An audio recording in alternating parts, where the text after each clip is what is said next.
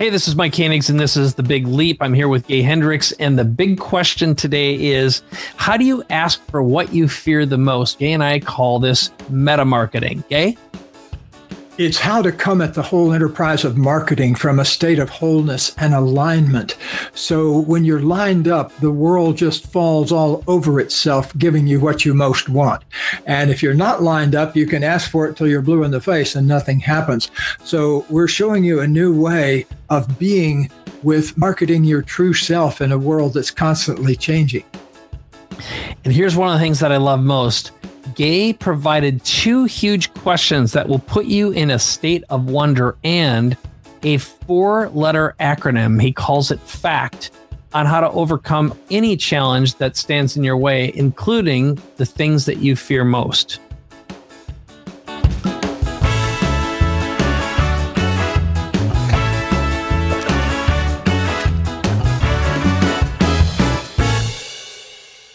Hi, this is Gay Hendricks. On our Big Leap podcast, we're going to be talking about something I bet you will be very interested in, even though you might not think you're interested in it.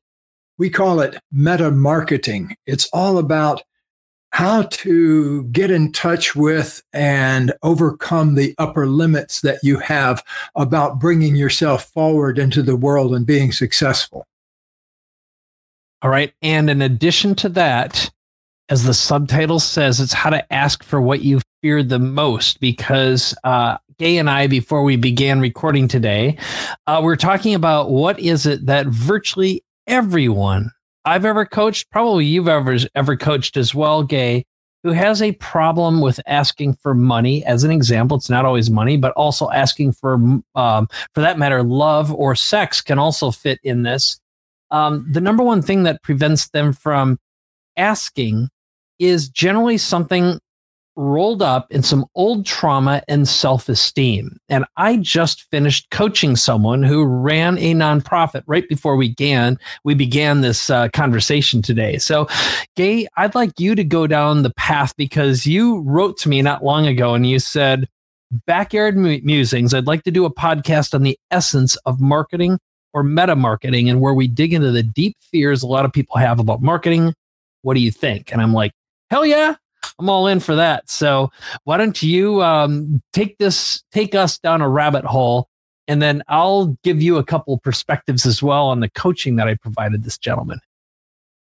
Yes, well, one of the things that I do several times a month or as often as I can is um, a two hour big leap intensive where I work with one person one on one for two hours. And I uh, as a matter of fact, almost no, nobody ever makes it through the entire two hours. They usually get enough by the time of an hour and a half or an hour and three quarters. But uh, it's structured around a two-hour conversation, one on one, and so I get people applying to that all of the time, and I'm always going over people's applications for that because I can only uh, do a couple of them a month, and so I'm pretty selective about who I um, spend my time with. So but here's something that I work with all the time.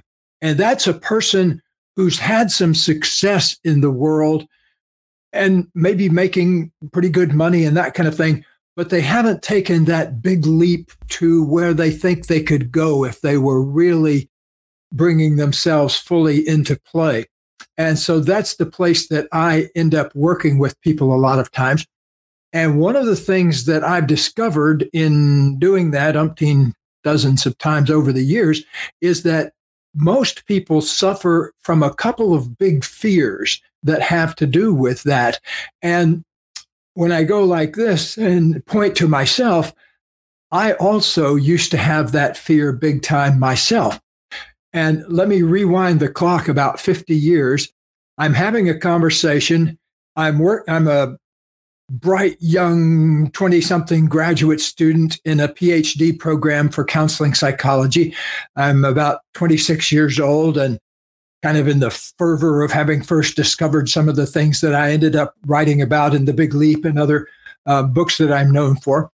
And so I was I was in the heat of those discoveries and I was just about to get my PhD and I remember one of my professors asked me do you want to go down the track of being a university professor with your career, or do you want to go down the track of being a private practice psychologist? And I had absolutely no doubt at that time um, that I did not want to sit in an office for 42 hours a week and work with one person after another, even though there were a great many financial rewards to, to doing that. All of my former gra- uh, graduate student friends that had gone in that path were already driving around in their new Mercedes and that kind of thing. And I'm still hacking around in my VW bug. And so, um, but I had no doubt that I, I said, John, I want to go down the university professor route, but let me tell you what I'm really interested in. And I said, we're, we know so much about what we know now that I don't think we're in as much of a growth mode in psychology. We're in a marketing phase where we need to figure out how to get these incredibly important things out to the general public. And I remember the look he gave me was like I was speaking an alien language, you know, like, let, let, me ask you, uh, uh, you want to be a university professor or not? You know, so he didn't really, I don't think, comprehend what I was talking about. So but he just had would, no brain for marketing, though, is what you're basically saying. Had, had no brain for it. it. Yeah. yeah, it completely went over his head. And this was before there was such thing as um, you know, Deepak Chopra being on PBS doing a fundraiser and all that. This was way, way before that. And so there was nobody doing what I called rock and roll psychology. I make a distinction between classical psychology and rock and roll psychology. If you notice, classical music is great, but it has to be supported by donors. If they just went by ticket sales, they'd all be out of business in a month. And so they have to mobilize huge amounts of nonprofit money flowing in to do it. Rock and roll, they don't get grants. They have to get out there and play in somebody's garage, and then they have to get out there and play in somebody's basement, and then they go to a pizza place and they play, and they keep working their way up until they're playing in a stadium. And so, um, uh, Clive Davis used to say, um, one day you're playing in a club and the next day you're playing in a stadium. And that's the way rock and roll works. And so it doesn't get foundation support. So it has to go out there and earn its own living. And I was telling John, we need a psychology that goes out there and earns its own living in the world of media. And, um, and what I was really getting at was that is I didn't know it yet, but it was all these things like PBS shows that I've been on, and uh, other friends of mine have been on. You can see them almost every weekend. Uh, Dan Amen is often on them, and uh, JJ Virgin, and folks like that.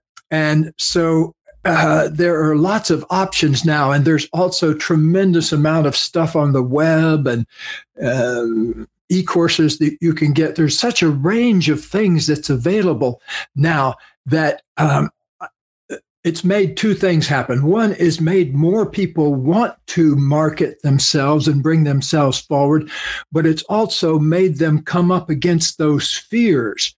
And so that's kind of what I want to take apart and unpack and work on um, from my end of things in this conversation. Okay. Um, yeah, the, I, I love that. So I'm going to go down a couple paths. I think one of them is when I I can't remember who I was just talking to this past week, and they've got kids, and they're like mm, younger, like 12 years old, and the and they ask, well, what do you want to be? And right now, everyone wants to be an influencer. Okay, and what does that mean? Yeah, and and you hear that all the time. So. And they're like, well, what do you want to talk about? What do you want to be an expert on? It's like, I don't know. I just want people to respect me and want me and buy my things. And it's like well they, are you know like so there's this whole illusion. And on one hand you could say well you know what? That's that's evolved to a degree although we don't need more kardashians on the planet in my opinion anyway. Mm-hmm. um we know where um and i think part of it went down i, I remember now about how um you know, Mark Zuckerberg is talking about creating an Instagram for kids. And it's like, yeah, what could go wrong with that? Right. right. Um, yeah. So here's here's what I think is interesting about that. So the positive side of it, it's like, okay, right now, if you go back when I was doing Traffic Geyser and in the early days of the web, and when you first could do video, people didn't want to, they're like, I'm afraid to be on video. I don't want to do video. And now we've evolved into a time where it's so commonplace and doing little nugget videos or doing a, a FaceTime. You know, the more you see yourself, it's sort of like the early days. I remember when you used to hear yourself on audio, you'd be like, oh, I hate my voice. You know, mm-hmm. and you'd have a cassette recorder. Or, you know, if someone would hear themselves on radio, they'd be like, oh, and now it's like it's normalized. Um, the negative is it's sort of like, oh, I want to be famous, but I don't understand what being famous means. It means actually having a skill, a talent. And and again, through my lens, um, when I listen to a lot of the music my son who's 18 likes, um, you know, I think it's just jar- garbage. And and I remember, you know, you know, these days it's not common for someone to know how to actually play an instrument. Um, so it's done with loops and like it's like the complexity of creating a loop. You just buy a set of loops, you string them together, and everything follows a you know a four four pattern, and it's like a dance beat. So what does this have to do with what we're talking about? Is the question. And and my point is, first of all, there's some resolution that I think needs to happen in all of us. And in order to have the courage to ask for what it is you want or what you fear the most, and again, I'm going to tell you a story. So, right before we got on game, I was talking to a gentleman who runs a nonprofit, and it's kind of an esoteric nonprofit that is very spiritual in its nature. It has to do with some Western African philosophies and some teachers and educators. And they built a big library of, of films and videos, and it, it's quite beautiful. Um, and and I get it on an intellectual level, but the challenge they have is their stories are very heady. Um, there isn't a hook. There isn't like, oh, something to just grab you. And then um, when I listened to him and I said, I asked him two questions. One of them, I said, if you and I were to meet three years from today, what needs to happen personally and professionally for you to be happy with your progress?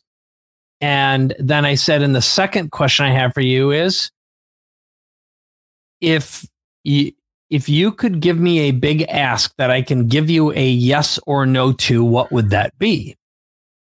And so at first he he told me a story about what he'd like to have, and in the end, um, he said, you know, we originally raised a certain amount of money. We still have a certain amount of money left, but all of us seem to be always just getting by. You know, he's a living in it, but it's clear he's got nothing extra and he lives on very little and um, they've got this big vision, this big dream, and it's really to educate as many people as they can about this this system, um, give away the content. And I said, well, there are two things that need to happen, and there's really three. So one of them has to do with the self esteem thing, which I'm going to get to last. But the first one, as I said, you need a great hook in a story, and it needs to be da da da da da da da da. It's like for example, and this isn't it gay, but I'm going to do the let's pretend, which is let's pretend it was something like um, the soul of the planet is missing and it's up to you to find it within yourself to heal the planet. Okay. Let's pretend it was that. All right? mm-hmm. Something along those lines. But it's got to be something that's got a hook, it's got to grab you. And if it requires that you have to provide an explanation, after you tell someone what it is, it's not good. All right. It's just got to be something that is self referencing and it doesn't require a further explanation. So, uh, the second thing is you really need to know who your perfect customer is. And I said, it's not the person consuming your free content, it's the person who can write a check so you never have to think about money ever again. And I said, for example, it really needs to be someone who can uh, write that check. And for them, you are giving them something they've always needed and wanted. And he said, Wow, that's interesting. Well, there's someone because they've been training 144 people at a time. They have 12 elders and they educate 12 people at a time with 12 different leaders. he says, one of those people is capable of doing that. And he said, How would I go about asking for the money? And my answer was, Well, you don't ask for the money. You help them arrive at wanting to give you the money for you, helping them achieve their greatest goals in life.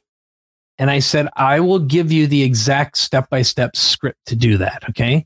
I said, but before I do it, the first thing you've got to realize is that more than likely, and, and, and I knew this about him after we talked long enough anyway, was you almost for sure have got some old trauma about your own self worth that's preventing you from feeling comfortable asking for the money. So just know that that exists. And once you're aware of it, it may not have the same control over you, especially if you have a system or a process to guide to be guided through that takes the fear away.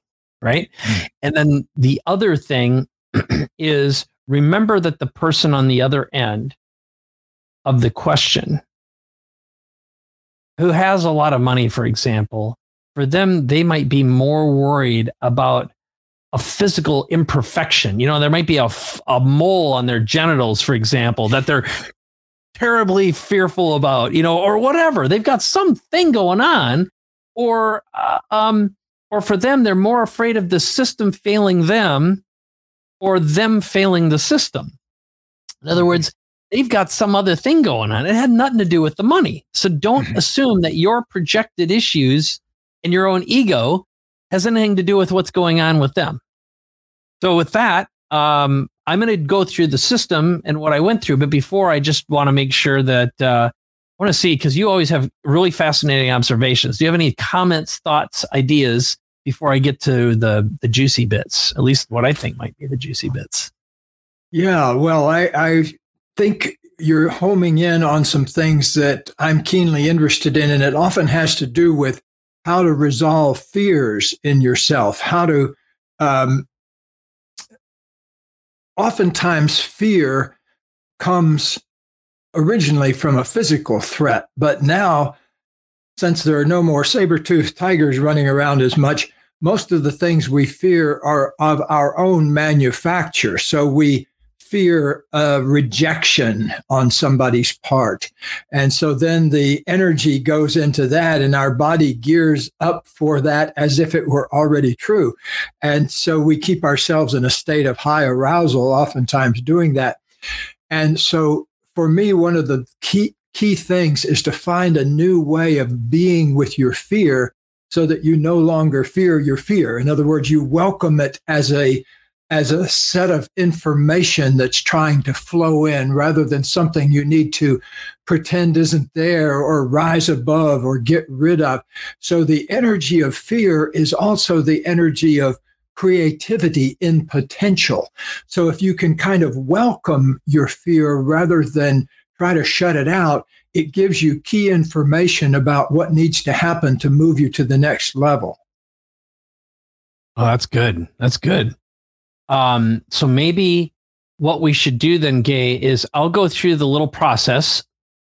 I'll do the, the the questions to ask, and then you go through how to resolve the physical fear. Because um, when I hear you describing that, the things that pop into my mind is um, usually the fears revolve around I don't know how to do something. So it's just a purely tactical, mechanical thing um, or a strategic thing, which has more to do with the mindset. Um, and then there is the fear part, which is trauma, and it could be uh, recent trauma, childhood trauma, or even epigenetic trauma. I truly do believe that that does exist, that we get embedded and impregnated with DNA loaded uh, fears and um, you know poverty consciousness i think is a multi-generational imprint. Now we can all overcome it but it you know oftentimes poor people make more poor people. Yeah. Um, ignorant people make more ignorant people. So with that here's the here i'll give you the system the process. Interrupt me at any time. Okay. So the first step is I said uh, you've got to ask what is fondly known as the R factor question. Also, it's the Dan Sullivan question, which is, Gay, if you and I were meeting here three years from today, what needs to happen personally and professionally for you to feel happy with your progress? Now, the reason for asking that question is it is a blue ocean. It allows to that the individual to step into thinking without barriers and borders and free.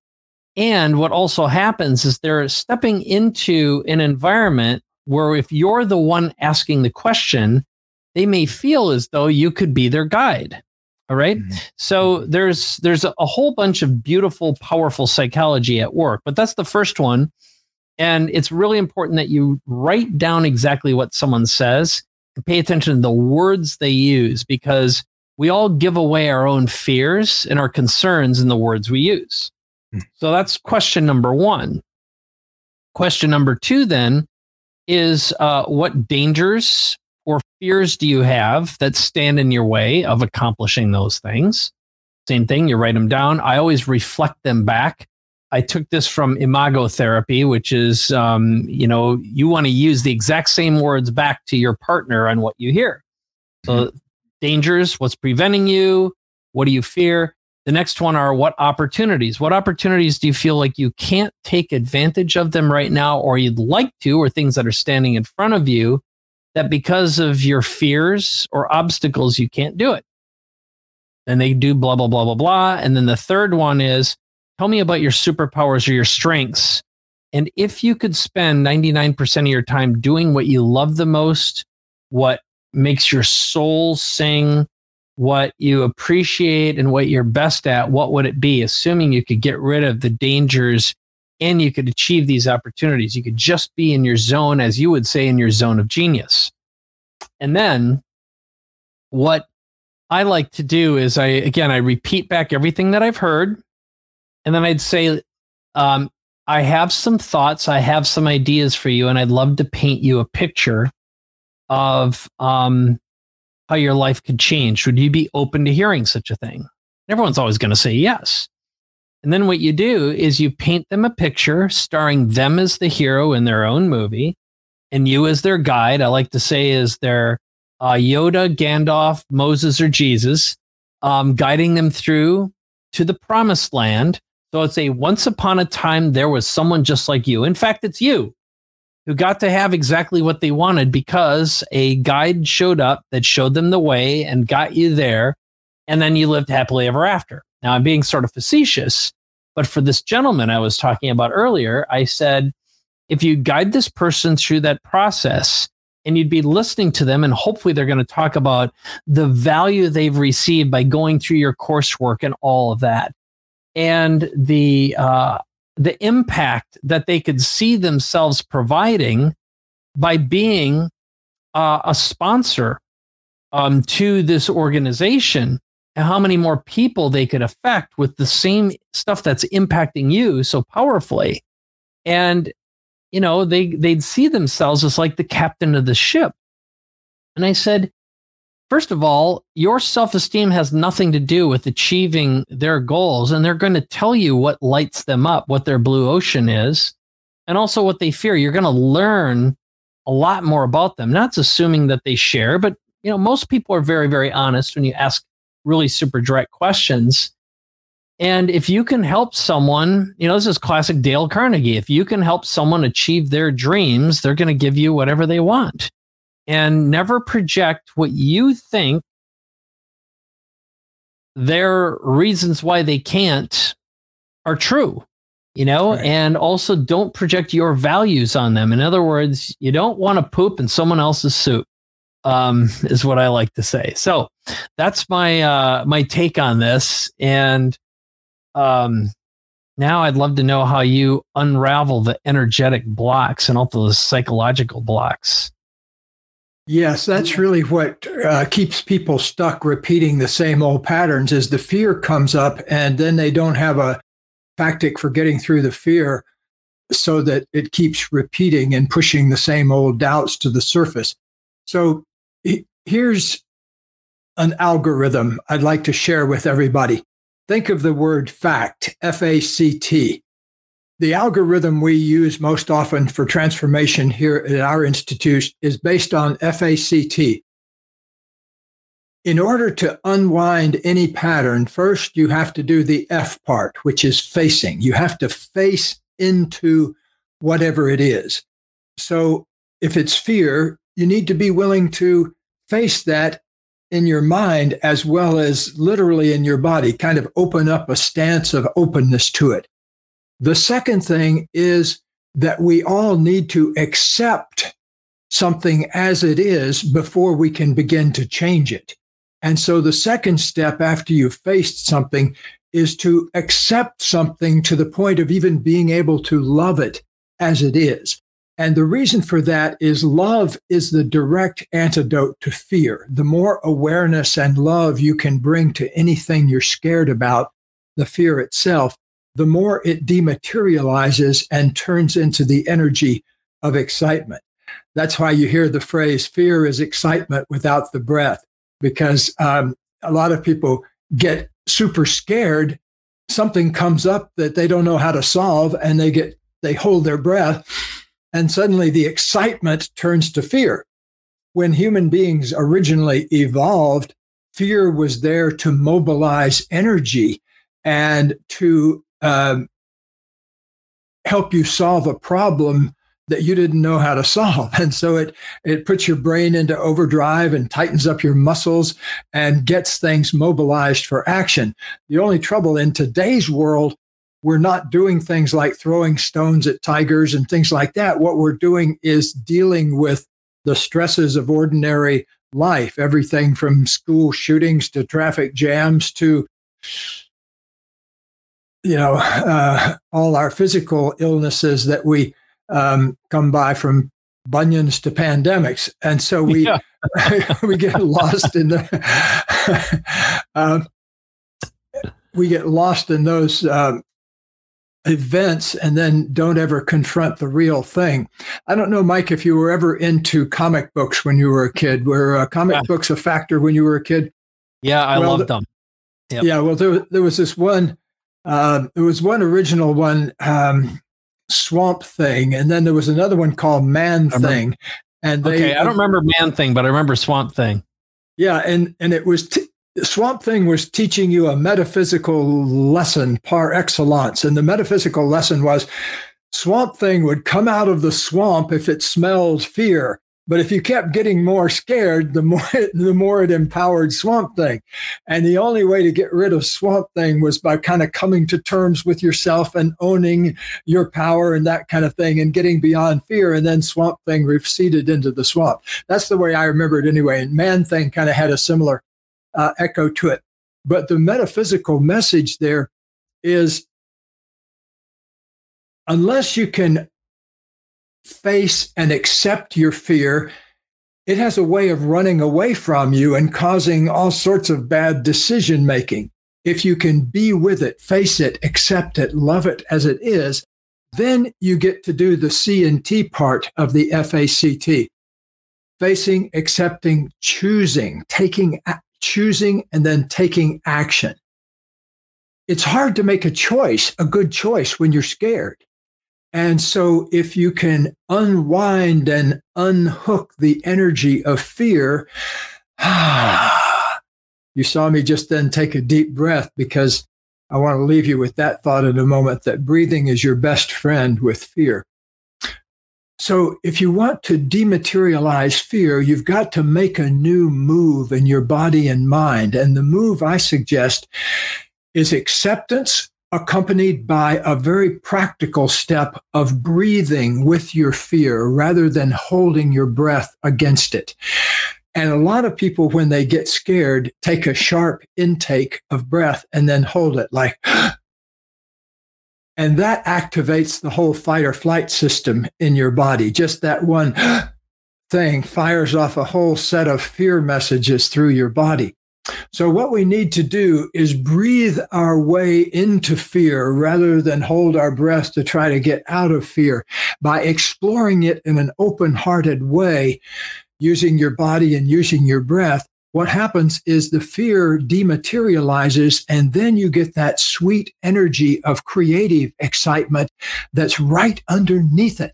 But you got to gotta go through the gates of fear in order to get to that sweet spot of creative flow.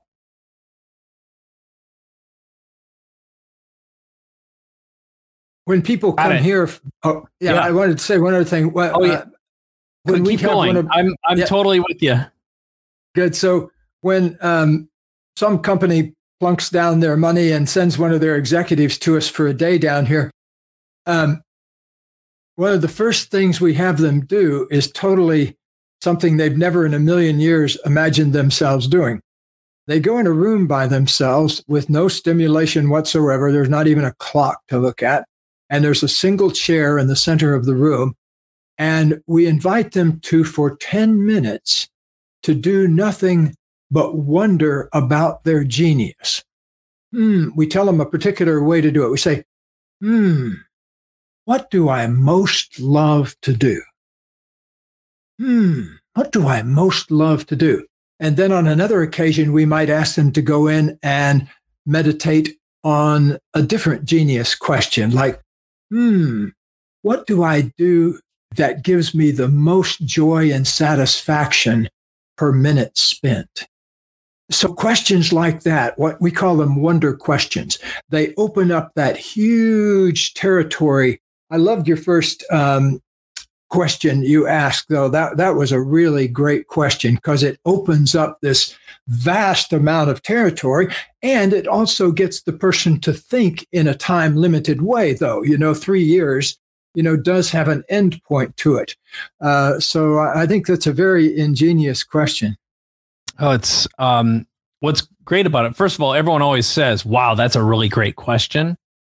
And then, um, the you know what the, the their classic sales question that one's not so much that it's more and more people are using it but the the dangers opportunities strengths or um the SWOT, you know, it's strengths, weaknesses, opportunities, and uh, I can't remember what T stands for.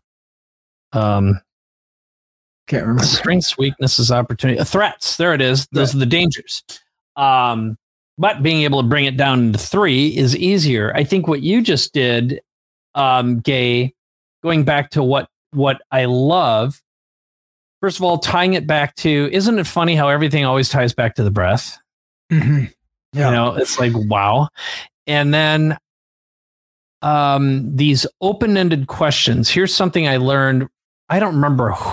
I think it was a Dan Kennedy marketing thing if it wasn't him, it was someone else. And here's how it goes: the first to diagnose the di- diagnose the disease is the first to be um, trusted with the cure.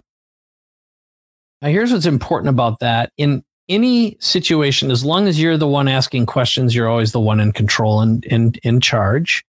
And that also means when you're in control and in charge of asking yourself questions, I believe you can be in charge of your fears. In other words, um, now that there are two sides to fear, which is some of it is the thinking fear, and that's the looping egoic fear, and then there's the feeling fear.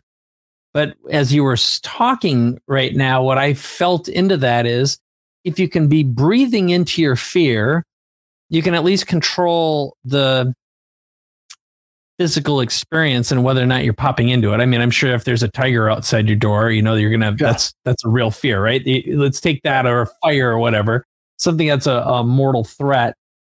But then your mental fear, which is where our anxieties are often come from, that's mental loop looping where you're out of now. You're either living in the past or, or you're focused on the future. And more often than not, that's fear of not being enough, not having enough, running out of those kinds of fears, pretty typical, common. And um, getting back to what you just said, when you have wonder questions, I'm going to repeat them. It's what do I most love to do, or what do I do that gives me the most joy and satisfaction for, per minute spent? That does get us back into um, feelings, um, feeling questions, which are definitely powerful. And I believe when you are guiding someone there, in other words, when this isn't a solo exercise, um, people who feel as though you are bringing them somewhere without having an agenda, in other words, they're not being manipulated, are a lot more likely to fall into and be in a trust state, which is you again, that, the, go ahead. Yeah, that, that just, uh, excuse me for interrupting, but it just brought forth a memory of the first time I gave a talk and someone came up afterwards and told me they wanted to contribute something to me. Um, and I thought of that moment because there was something about the way I was speaking that made that happen. And it, and I, as I analyzed it later, a guy named John came up to me after the talk and he said, I really like what you're doing and what you're saying. How can I help? And I found out that he was a wealthy fellow from the Midwest and that um, the way he wanted to help was with money. And at first, kind of, you know, I, I, couldn't quite relate to it in a way. But then when I went back and I thought about it, I said, of course, because it was the first time I remember in public kind of speaking from my heart about what I was most passionate about and all of the things I was learning at the time about body centered work. And I, I had developed my system of breath work at the time, and I was kind of on fire about that. And so um, I think there was something about the way I was putting myself forward that elicited this natural response of him wanting to make a contribution. And the first thing that uh, popped into my mind was uh, that we needed $1,500. This will tell you how far back it was to leased this building that we wanted to uh, do right, my work right. in.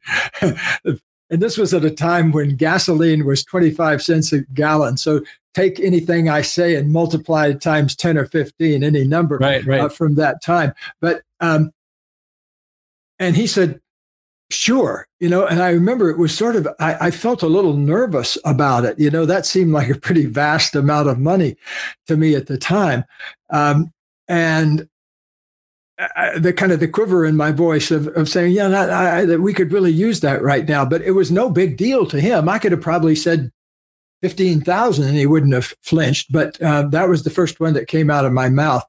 So uh, it did inspire me, though, to make sure I was speaking from the heart whenever I was out there in the world.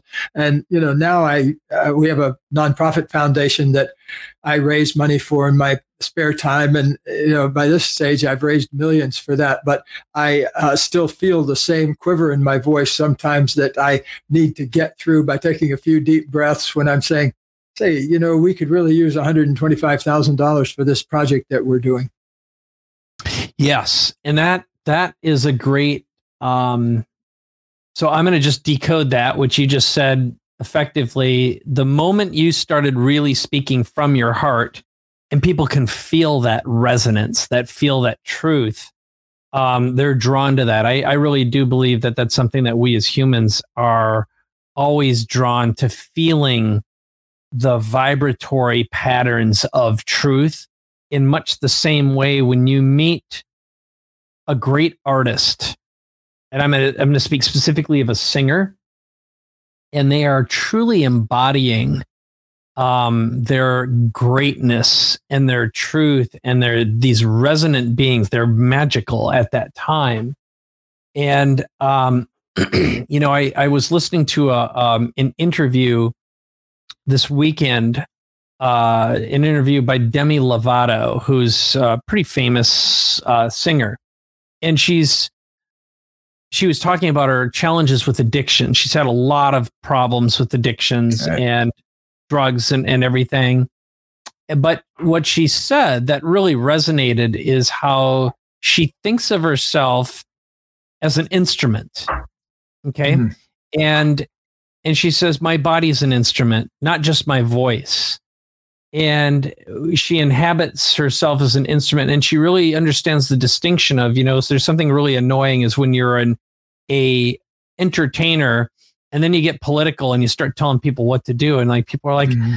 i don't want to i don't care about your politics. I don't care about your religion. I just want you to be what you are to me.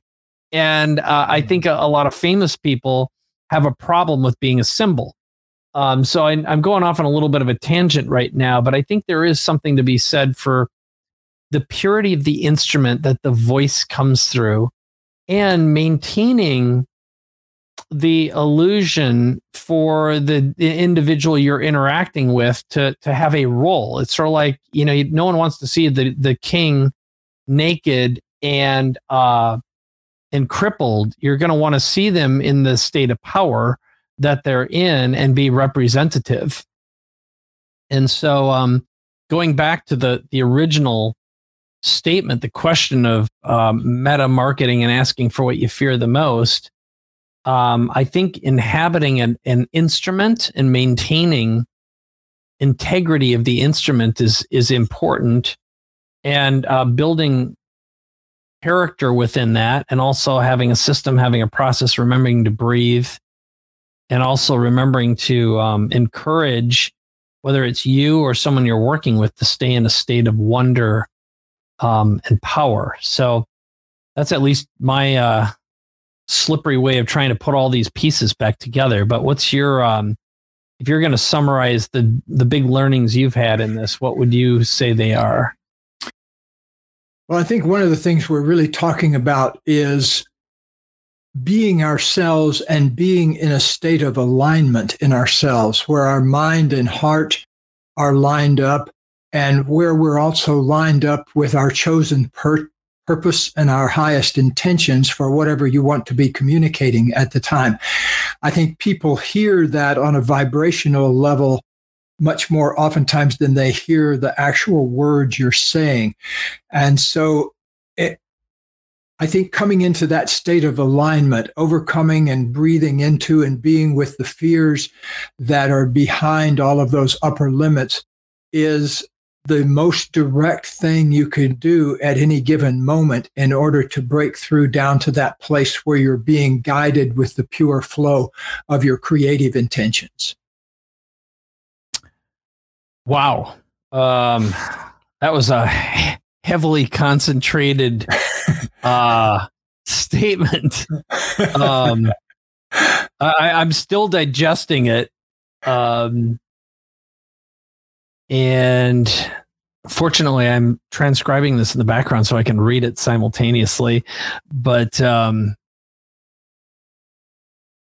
I I think you're absolutely right. I was just listening to someone um, last week talking about how body language has more power over what you say. Um, in other words, the words you say, and I think that's why when you know when you think about podcasts, audio podcasts have a certain amount of power.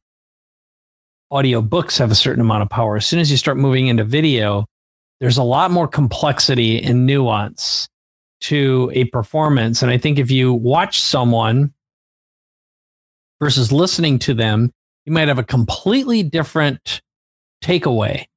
Because mm-hmm. if they're body language could be incongruent with what their voice is saying. Um, it's a completely different experience. So, um, I don't know why what you just said hit me so hard, but um, it deserves more thought mm-hmm. than I think I am capable of even giving it right now. I hope uh, our listeners or viewers can comment on this. But um, well, where where should we go from here? Um, well, I think what okay. we should do, Mike, is let's designate another session of this to go even deeper because I've got tons of more ideas about uh, how to market yourself from a place of real integrity. And I want people to hear that because I keep running into people that are awash in the fear of how to bring themselves forward in an effective way.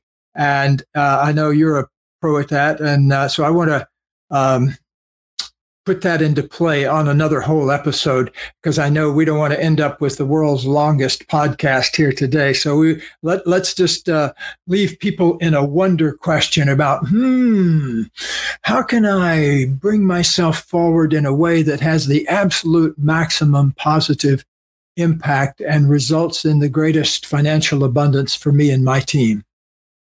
I love that. Well, let's that's what we'll do then. We'll bring this one home. And here's what would be awesome is if you, uh, our viewer listener, would um, send us a message. You can head on over to bigleappodcast.com. There you can leave a message. You can certainly post it in the comments, both in the podcast or on uh, YouTube if you're watching us.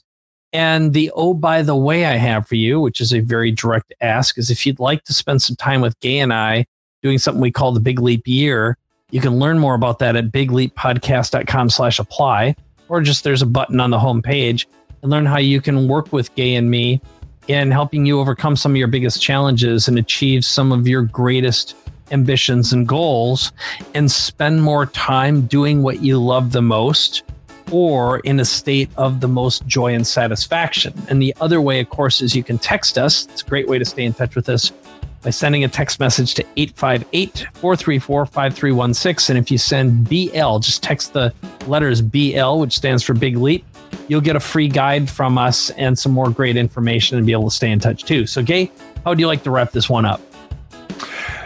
I'd like to wrap it up by having people take a big breath of loving acceptance for everything they feel any doubt, any fear, anger, sadness, joy, the whole works and say goodbye from a place of accepting yourself as a whole person. I love it. Well, thank you, Gay. And thank you for listening and watching. We'll see you in the next episode.